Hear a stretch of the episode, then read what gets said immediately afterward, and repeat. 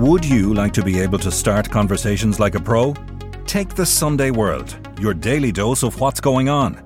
Do not consume the Sunday World if you're involved in a drug cartel, you're a politician with something to hide, or you've appeared on a reality TV show and care about others' opinions. Consume the Sunday World responsibly. Always read the stories, gossip, and commentary.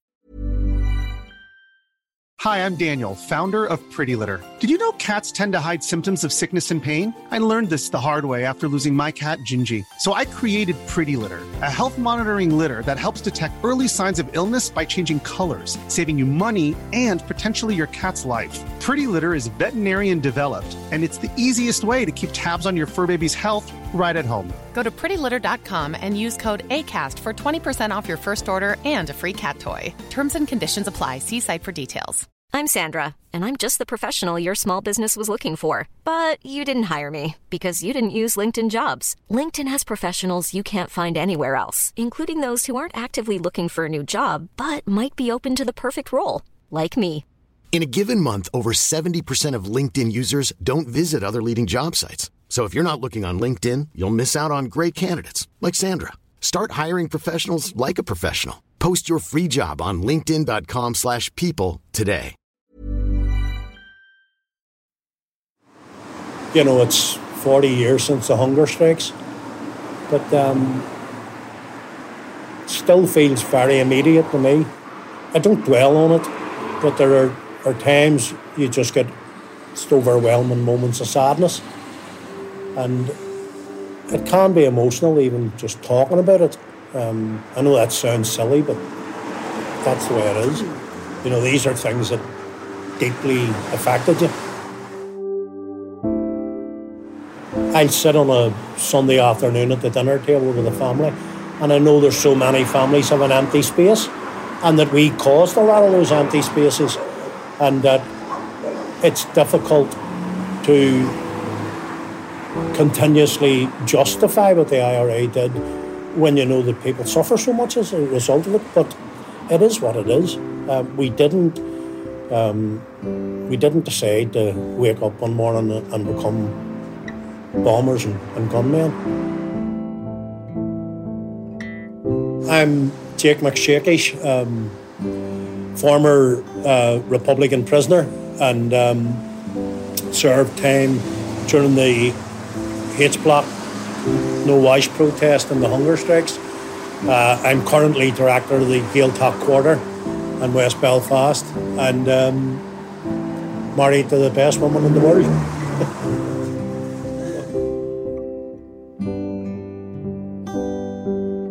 They were the IRA men who endured a brutal regime behind the walls of the H blocks at the height of Northern Ireland's most troubled times.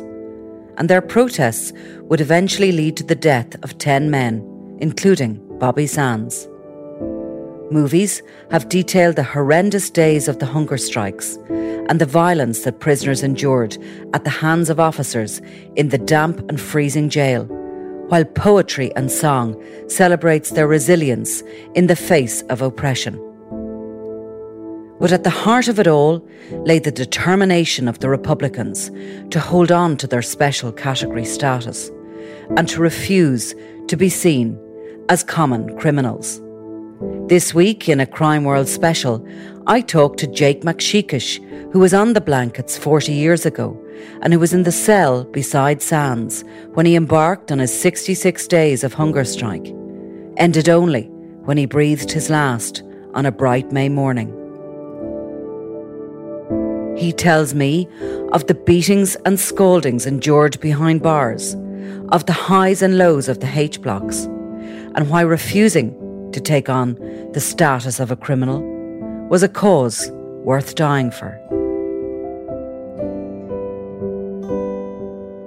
This is Crime World, a podcast from SundayWorld.com.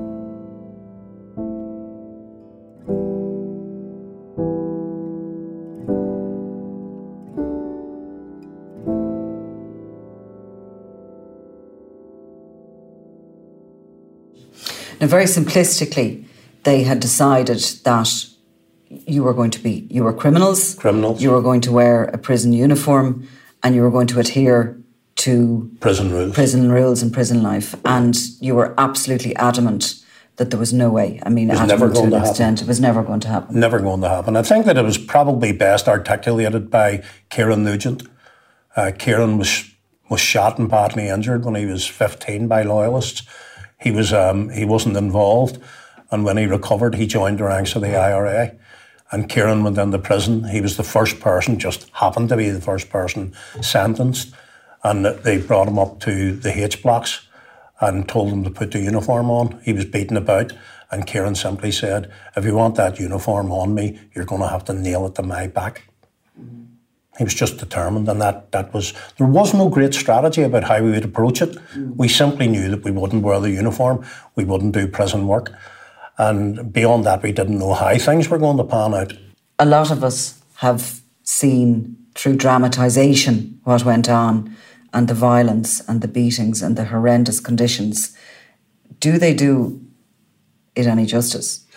They, they do come close, but I think the one thing that the one thing that's missing in, in all of those, yeah, the brutalities there, yes, that, that all happened. It, it happened on a on a huge scale.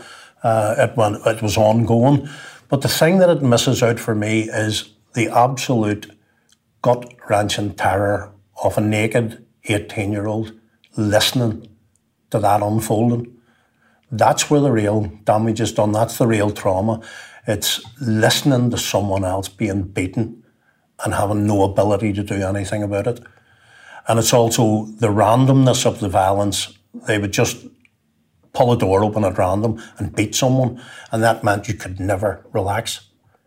You were always tuned into every single sound. You were always on edge. And it was that psychological underland torture, I think, that did most damage to people. Where did they come up with the waterboarding anyway? Where does that originate from? The Brits actually used it against the Mau Mau in Kenya. It was one of the tortures in Kenya. Only the, the way they did it there was in a witch's chair, mm. dunk on them in the river. And then they just refined it. Why do we need to take them to a river? Put them in the chair, you can do the same thing. It was just the same method and we were having a we were having a clinical discussion about what it was like there a minute ago. But it's um, you're dunked, you come up gasping for air, towel full, full of, full of sodden towel over your face. So while you're gasping, you are just breathing in. You're breathing in water droplets, but you actually feel you're sucking in water. So you feel as if your lungs are filling with water. Yeah. You feel as if you're drowning. You're just panicking. Ah, you're drowning. That's what you are, and you're pinned down to the chair. I managed to wriggle free from one of them and just you just lie gasping on the floor because you've been you're immersed in water and you're holding your breath. So you say to yourself, "Oh, hold the breath, hold the breath, hold the breath," and then when you're panicking and about to start breathing, they pull you up and you you're gasping for air, but the towel goes straight over your face and they're pouring water over you. And how long did that last for? I got three sessions of it, three separate sessions.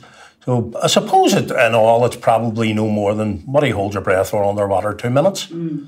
and then when you're out, another minute of that. But I mean, it, it feels like it feels much longer. It just sounds horrendous. And when you were waterboarded when you were 17 years of age, what was it for? Um, to break me. To I was being interrogated, um, and it was just one of the methods that they used to break prisoners during interrogation. Um, the the other one was that they would make a squat with your arms out mm. and hold that squat position for as long as you could. Man, once you failed, they battered you and you were put back on into the squat. And then spread eagle against the wall with the fingertips. Mm. And then just generally slapped about. That was the interrogation methods when I would go into any interrogation, the minute I would sit down, I would visualise walking into my mother's house. So I'd note the colour of the door, the shape of the windows, the shape of the Yale lock, the knocker on the door, and then I'd walk through and picture the holy water font at the, the side of the door, what what shape it was. And every time they broke into my concentration, I went back to the front door and began walking through the house again. So it was just constantly um, gone through that routine of shutting them out. it is easy. I mean, you can just concentrate totally. It doesn't matter what is happening around you. You know, I spent um, five years in the H blocks, but I didn't spend an awful lot of time there because I would get up in the mornings, I'd read the Bible, I'd then walk for a bit, and then I would decide to follow the crows as they went out to farmers' fields and mental map of making my way up through uh, the what we call Gypsy Lane past O'Hare's farm up under the mountain. So I would just walk in my mind. There's no limit on your freedom, uh, provided you have the imagination to take yourself out of where you are. Mm. I always had the ability, um, even as a child, to just um, immerse myself in thought and, and take myself off. And I got better at it as I got older. I learned to do it. It became necessary to do it. Mm. You know, if you've um, three branch men around you screaming you and slapping you in the face and um, just sitting there isn't an option. You, you have to get yourself out of that space and you have to have a goal that keeps you going um, so that you don't start listening to what they're saying. You don't, you, you hear, obviously, you physically hear what they're saying, but you, you don't. Um, Do you ever forget their faces? No, no, in general, no. I can still name every screw who was involved in torturing me. I can still name every RUC man, although I never have publicly. I've never named any of them. Um, I don't think it's right to personalise it.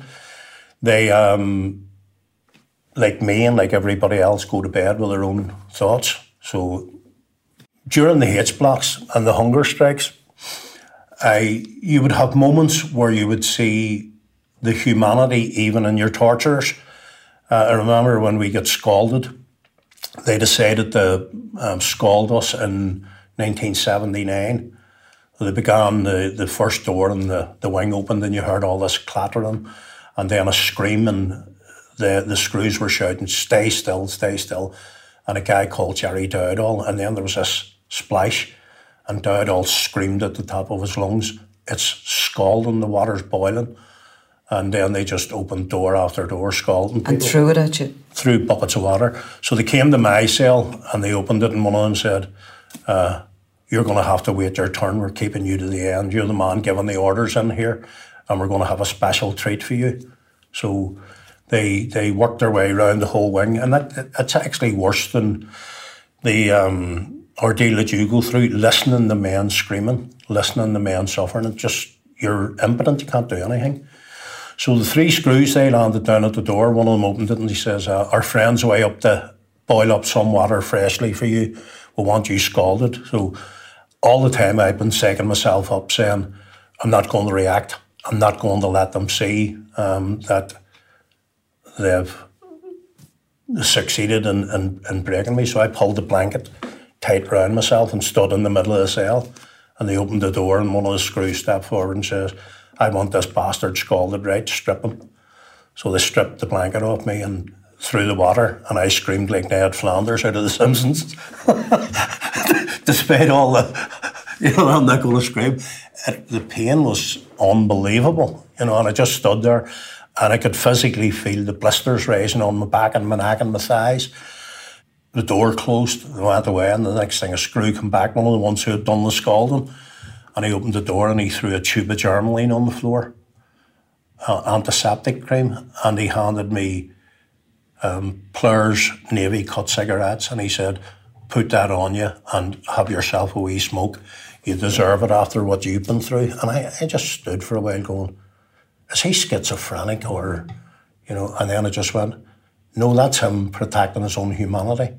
He's just done something that he can't square, and to um, retrieve his humanity, he's." he's giving me cigarettes in Germolene. So he could sleep that night, presumably? So he could sleep.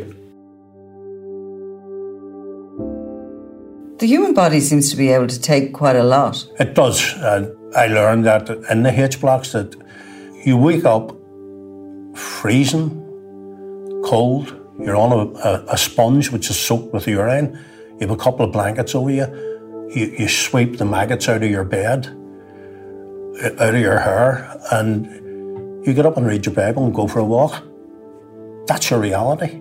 you look at women survivors of, of domestic violence, they're able to go through that. You know, they're able to function as mothers, they're able to function as human beings, and yet they're under a tyranny from a brute, and yet they can they can manage it. And uh, so humanity's very resilient, the human spirit's very resilient, and it needs some central belief uh, to sustain you. I think that mothers suffering domestic violence must sustain themselves by the need to protect their children. Prisoners, um, political prisoners, sustain themselves with their beliefs and ideals. So, yeah, the human spirit's amazing.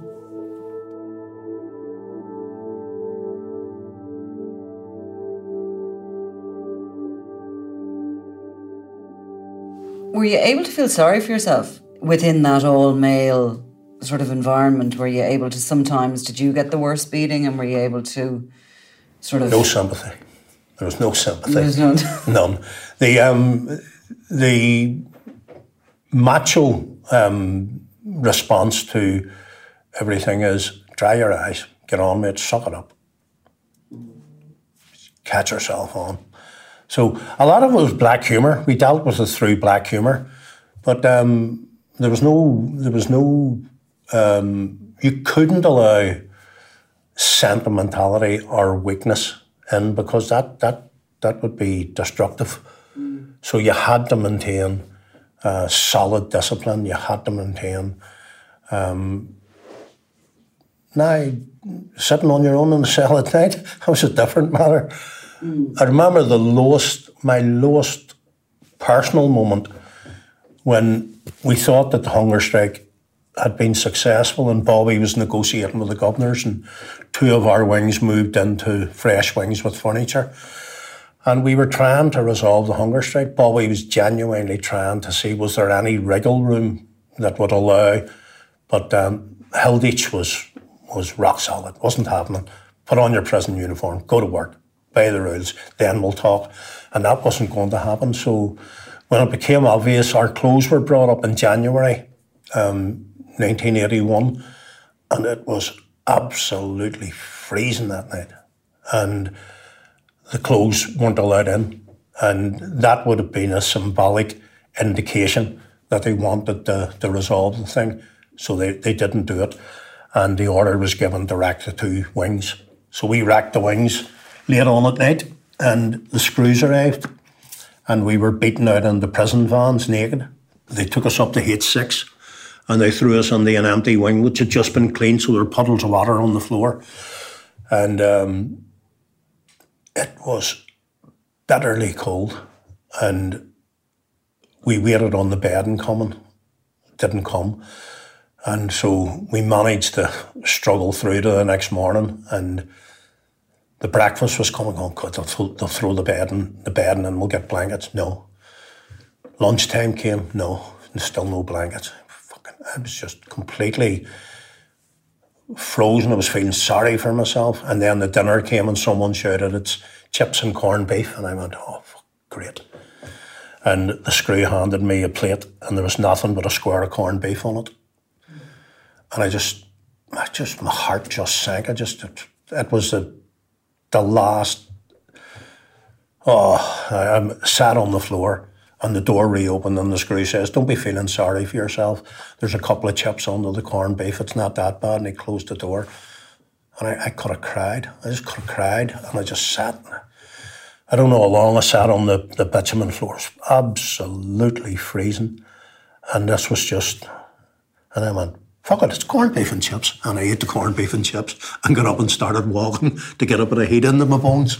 And then at eight o'clock the bed and came and sure we were back to back to normal. So where are we now? Can you describe this? This is, this? Um, the local memorial garden in the middle of the Falls Road. Uh, it's dedicated to all the people from this area who lost their lives during the struggle. You go around, these are people from the immediate D Company area. These are ex prisoners who have died, and these are the members who were killed in active service. And um, Toga and Laxhaw le cuman cultar hun na bhál an anion muintir bo chu na bháil, Tá sé chumnaí hit an na hóglaigh crogadána as complachtíad chachlan a dó óglaí na heran a thug an anam mar son sir sin Níl. This plaque is uh, erected by the Falls Cultural Society uh, in the name of the people of the Falls Road, and it is dedicated to those brave uh, volunteers from D Company, 2nd Battalion of IRA, who gave their lives for the freedom of the Gael.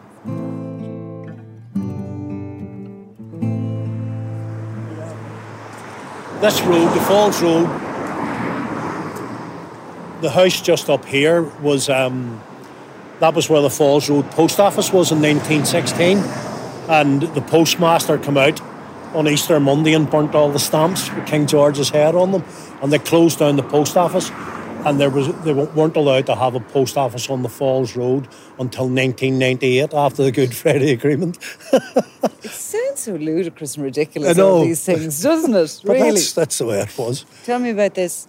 That's just the uh, H, the shape of the H block, and it records the days on which the hunger strikers died. There's Bobby Sands, obviously, at the top. Francis Hughes, Raymond McCreesh, Patsy O'Hara, Joe McDonnell, and then Martin Hurson, Kevin Lynch, Kieran Doherty, Thomas McElwee, and Michael Devine, and then Michael Gaughan and Frank Stagg in the middle, who both died. Well, Michael Gaughan died in Parkhurst, and Frank Stagg died in Wakefield Prison. They were both from Mayo. Did you know all the others, Jake? I knew them all, yep, knew them all. And when was this mural put up? That mural was first painted in 1981. That's been touched up and redone a number of times, but it was originally put up in 1981. It's probably one of the most famous walls in Belfast. It is, it? yeah. There's been so many announcements and mm. historic moments and press conferences. People photographed under here. It's almost yeah. a tourist attraction now. Well, it is. It yeah. is indeed. And you know, if you look, what it does is it describes him. He's a poet. He's a Gaeilgeoir. He's a revolutionary. He was an MP. He was an mm-hmm. IRA volunteer, mm-hmm. and he wanted the laughter of our children to be our revenge. He was some pup now. He was. He was. A, he, he was some boy. First time I seen Bobby, he was walking across the yard to the, the study hut when I came into the cage. He had uh, long hair, bush hat on his head. He had a guitar slung over his shoulder, pair of jeans, and a red and white jumper on him. And he was just sauntering over to the study hut to play guitar. Um, he loved music. Um, we had a great, great collection of music in the cages. Uh, someone discovered that you could join the Britannia Music Club and get uh, your first uh, set of albums free and then you had to pay for the rest. So obviously we were in prison, but we wrote out joined the Britannia Club, and everybody got their four free albums. and we had a huge collection of, of music, so people um, people entertained themselves. You know, Bobby was also very intense at the stage. He, he was still young. I mean, I imagine Bobby in '75, he'd have been what 19, um, but he was still very um, intense. He was a writer. He was writing um, stuff for An Phoblacht, Republican News. Uh, he was a thinker. He, I remember getting a copy in Cage 11 of his Buntús Cainte, and he had wrote inside it, uh, Blaine shock to Wakuig, Blaine the uh, 75, uh, the year of freedom. And that was what the old leadership were saying. They were saying that the talks with the British government were going to bring about freedom. And that changed very rapidly because we could see them building the H blocks. Mm. And some of us were saying from the cages. You could see the cranes yeah. built the H blocks. And we were saying, well, if they're about to withdraw, what are they building down there? Yeah. Did Bobby Sands look out after you when you went in first to prison? Well, he was a bit older, was he? No, Bobby was. He knocked about with a short strand, man. he was very close with. The way it worked in the cages was that you had groups that you would stay within. So I was with the Andytown guys from being from Andersonstown. Well, we knew each other well. We were in the same cage, went to lectures together. But um, I got to know him a lot better during the H blocks, and he was an argumentative cat. he, he. Uh, I remember when we were in H six, and we were looking out the windows, and there were birds packing about in the yard, and him and Ginty Lennon from Andytown were arguing. And Bobby says, "Do you see the Allahammers? And Ginty says, "They're not the Allahammers. That's a goldfinch." And Bobby says, "It's not. It's a yellowhammer." Ginty says, "How do you know it's a yellowhammer?" He says, "Well, you always get the Allahammers beside water." And Ginty says, "Where's the fucking water there?" And Bobby says, "It's the other side of the wall." And Ginty says, How do you know? He says, Because there's yellowhammers in the yard. you couldn't beat that argument. Well, that's it. You couldn't beat it. Um, the 9th of March 1981, it was Bobby's birthday. He turned 27 that night, and I was in the role of shouting messages across between the wings and the blocks. And we had shouted across to the opposite wing, got up after the dinner, plates and all had been cleared, and I shouted over and was Sparrow Divine. So we exchanged all the messages. And right at the end, Sparrow says, uh, Rudderwine Allah. And I says, go ahead, one more thing. And I said, go ahead. And in one voice, all the lads in that wing shouted, Breichla, son of Bobby. Happy birthday, Bobby. And uh, then Jimmy Teapot and Hector McNeil started emceeing the concert. Great crack the two of them. We always trying to get one over in each other. And the first song was um, Bik McFarlane, and he sang Joni Mitchell's Big Yellow Taxi. Um, Shamie Kelly sang a Neil Young song. Um, I, for the life of me, don't know why, but I picked Skibbereen, which was a funeral dirge. And uh, after taking abuse, Hector and Teapot called somebody for something a bit more uplifting. So big Tom McElwee got to the door and Tom couldn't sing to save himself. But he put the two piss pot lids down on the floor and danced. And uh, then he recited a poem about the the flowers growing in the mist coming in off the sea. And it was a lovely poem. And then Bobby got up and spoke. Um, he said he was okay. He was 60 kilograms that day. He was feeling in good form. He had written to his sister and a few other friends, and he um, he said that, look, I've got the 27 um, years of age. He says, I might die. He says, but um, the Republic in 1916 will never die. He said, onward to the Republic and the liberation of our people. And uh, then he sang Back Home in Derry. It was a song he'd written himself, and we all joined in the chorus. And for a, a very few hours, we were able to get outside of ourselves and outside of the cells and just have a, a brilliant time singing with our, our mates. But there was that underlying sadness that we knew um, he would be dead. He would be dead very soon. So um, I was convinced from the outset of the hunger strike Bobby would die, as was he. He wasn't thinking in, in narrow terms, he was thinking about the tortured history mm. of our country and, and our relationship with our neighbour and how that could be ended. And he, he felt that to allow them to criminalise the Republican struggle, to delegitimise resistance uh, to their occupation, couldn't be allowed to happen. And if he had to step forward and die, then he was going to do that. And he was very resolute. By, by the time he was moving to the hospital, he was um, he was weakening. You could see he was weakening, and um, he recorded a diary for 17 days and after the 17th day, it was just too much for him. He couldn't, he couldn't record it anymore. And he began to deteriorate. And, you know, so I didn't, he was relatively healthy the last time I saw him. Um, and then Bik went up the same in the prison hospital shortly before he died. And Bik was saying when he went into the cell, Bobby was blind, um, he couldn't see, um, his voice was very weak, and he heard the, the, the, footsteps. And however, he sensed that it was Bik, and he says, "Is that you, Bik Cara?" Bik says, "Oh," he says, "I'm blind, mate. Come over. I can't, I can't see you." And um, Bik says that he um, he had a, a, wire cage over his bed to keep the sheet off him. Um, he was dazed from death, and uh, he put his hand on Bik's and just says, "Tell the boys I'm all right. They're not going to break me." And uh, so, yeah, it was it was an awful, it was horrendous year.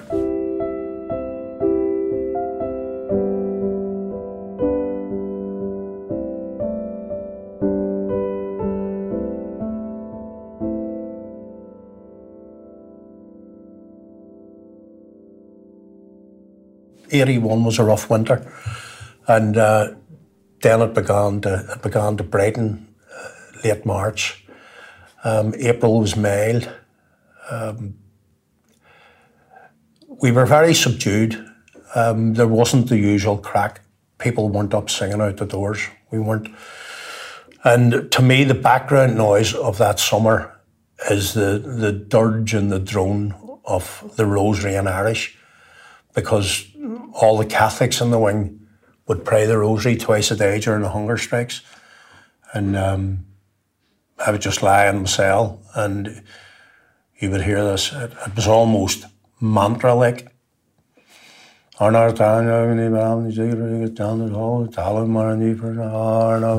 And this, you know, you could hear the words and understand the words, but it just sounded mantra like. And the the amount of prayers that were said um, reinforced my agnosticism. I, don't, I don't believe. Um, Bobby Sands was a believer. He, he, he actually writes in his diary and says, uh, I might be being presumptuous, but I think that me and God are getting on all right these days. You know, so he had that. I didn't. Um, other people had that religious faith, and um, to me, death was death. When you died, there, there was there was no coming back. The best you could hope for that you would fertilise a good tree or a nice flower bed, but um, in a way, it was a comfort for people. But for me, it's it's the background noise to death, and um, also you had the screws who were just mopping and there was one in particular. There were four guys out of our wing. There were 40 people in a wing. There were four guys out of our wing went on the hunger strike. So that's one out of every 10. And uh, the screw used to come down. He was a particularly obnoxious guy. And he would bang the grills with his baton every morning. And he'd say, H3, bring out your dead. You know, you'd hear this. So we didn't enjoy that summer. We didn't have the usual crack. You know, when spring started to turn to summer, you could see the odd sprig of light in the yard. The birds would be changing. There would be um, bird song. There would be crack out the windows. People would be having conversations, but the hunger strike period was subdued.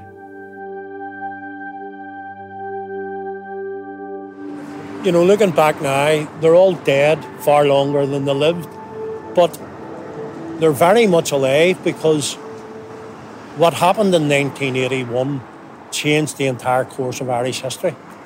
They succeeded in demolishing British attempts at criminalising the Republican struggle. They reinvigorated the Republican movement. They gave birth to a huge cultural revival that is still working its way through um, this society. And none of them were bitter people. They were all very open individuals. They all thought in hopeful terms. They um, changed the direction of the Republican movement and ultimately led to the uneasy peace that we have. You know, none of that would have happened. What if the British had have succeeded in criminalising the IRA and demoralising the struggle in 1976? What would have happened was that it would have simmered under the surface and erupted again at some later point. But what they did when when they brought the Republican message to an international audience, they created the conditions which allowed for an end game in Ireland and which allowed mm-hmm. us to move out of conflict and towards peace. We didn't choose to go to war. War came to us. And you had a choice. You either got up and stood up on your feet and put your boots on, or you knelt down and cowed down. And I was never going to cow down, and Bobby Sands was never going to cow down, and thousands like us weren't going to cow down. We knew that the anachronism of the northern state was rotten to its core, that it was irreformable, that it was being held uh, on a life support machine of British military occupation.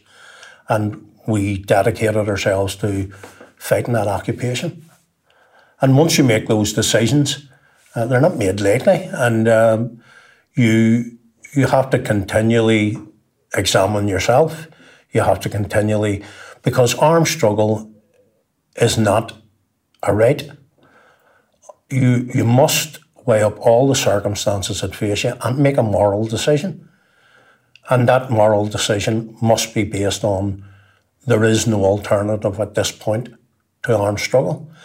But the minute you get to a situation where the objectives that you're seeking to achieve can be achieved by democratic and peaceful means, then it's your moral duty to do that and to argue for that.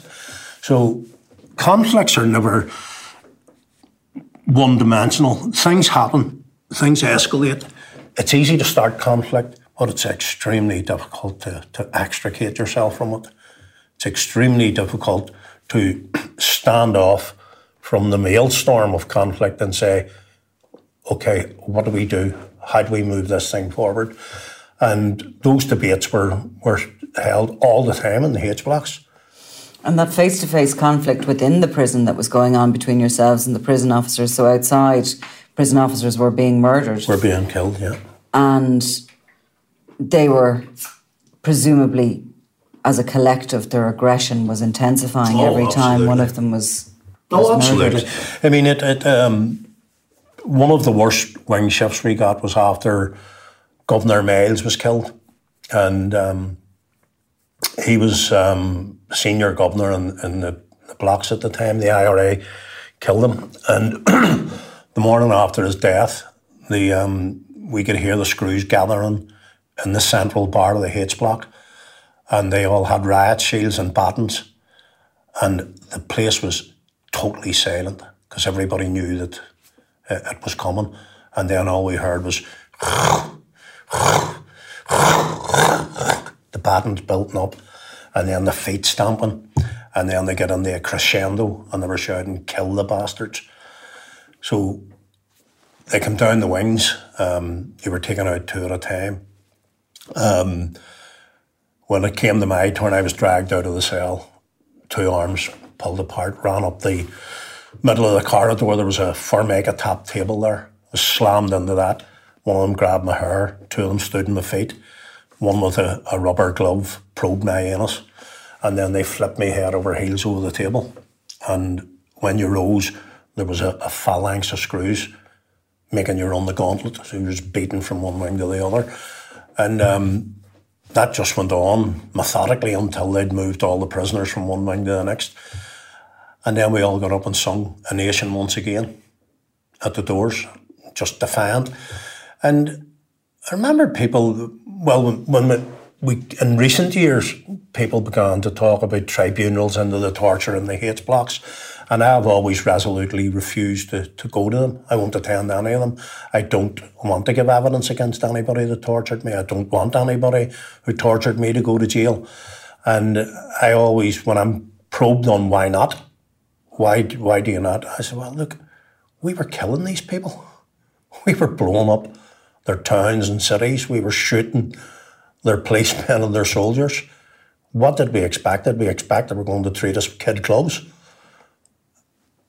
I wouldn't have done it. I've often thought if I were a man in my 20s or 30s, could I have scalded a naked 17 year old? I don't think I could have, but I don't know because I wasn't in that situation. In any conflict situation, um, people are doing things that are not normal. They're not something that you would ever contemplate outside of the context of, of um, conflict. And you have to harden your heart. You have to um, diminish your own humanity.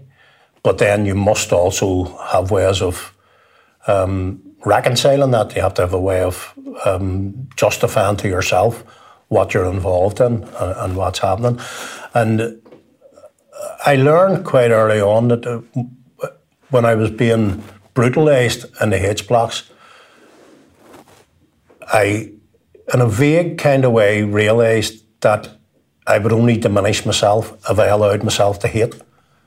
That if I allowed this to become personal, that it would diminish me. That um, hatred is a um, a cancer that eats you. It doesn't eat eat anything else. I mean, the famous Confucian one that uh, acid uh, does more damage to the vessel that contains it than it does to anything upon which it's poured.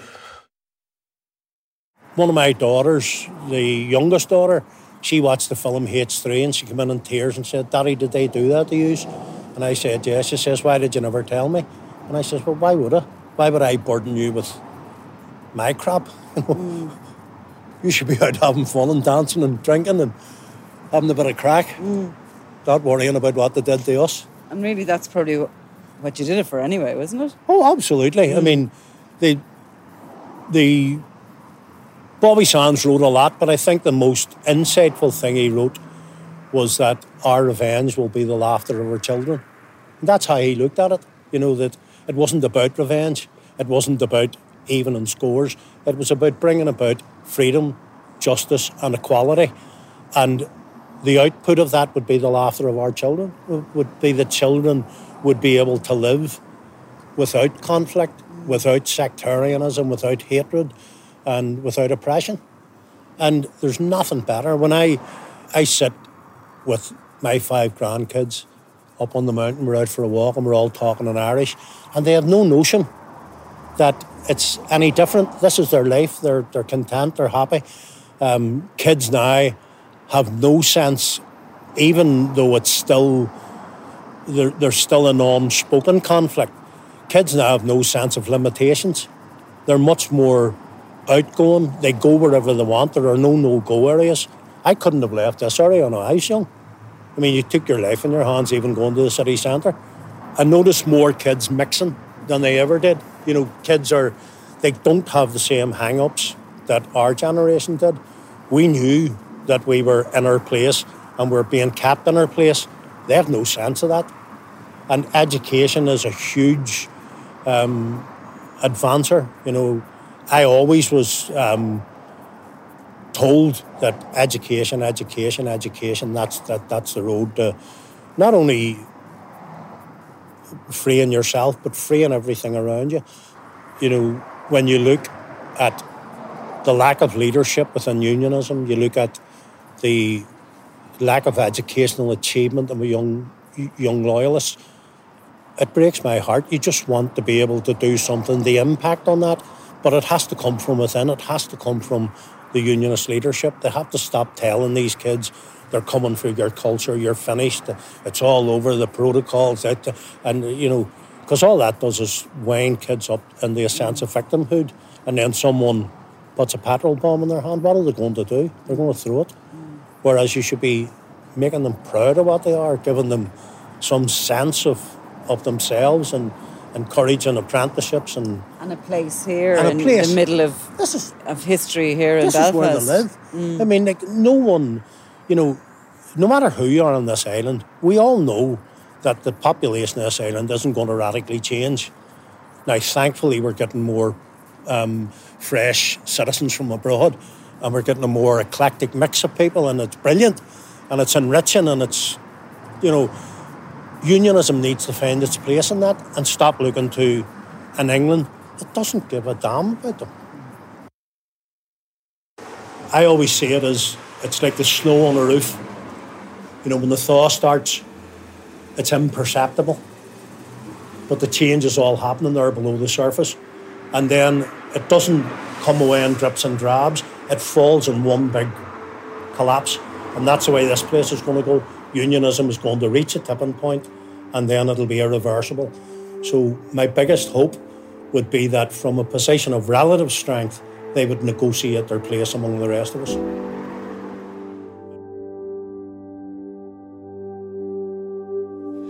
I think that freedom's overrated in a lot of ways because a lot of us just go through life and don't absorb it.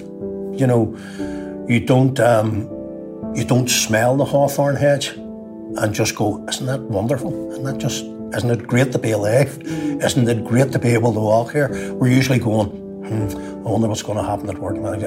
you know, we absorb ourselves with unimportant minutiae when what we should be doing is living. When you were sick recently, when you had COVID and you thought you were going to die, were you going to die peacefully? Oh, absolutely. I, I no, I have no fear of death. I mean, I think that um, death's so natural. It's such a part of life. Um, I don't, I don't know what I'll be like on my deathbed, but um, when I thought I was on my deathbed, I was very calm. I got pen and paper and I wrote out my last wishes for my family, um, which I left with a, a, relative. And when eventually die, they'll be given that. Um, but there are no high dramatics. Hopefully, it'll just will slip off quietly and um, fertilise a nice cherry tree or something.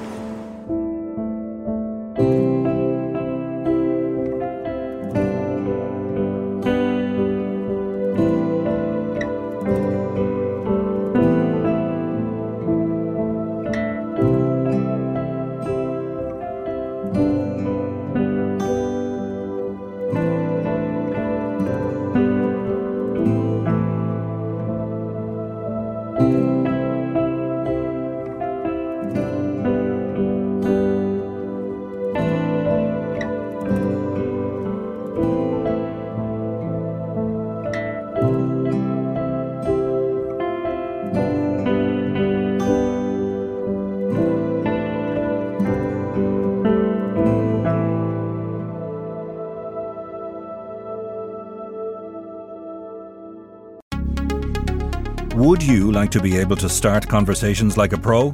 Take the Sunday World, your daily dose of what's going on. Do not consume the Sunday World if you're involved in a drug cartel, you're a politician with something to hide, or you've appeared on a reality TV show and care about others' opinions. Consume the Sunday World responsibly. Always read the stories, gossip, and commentary.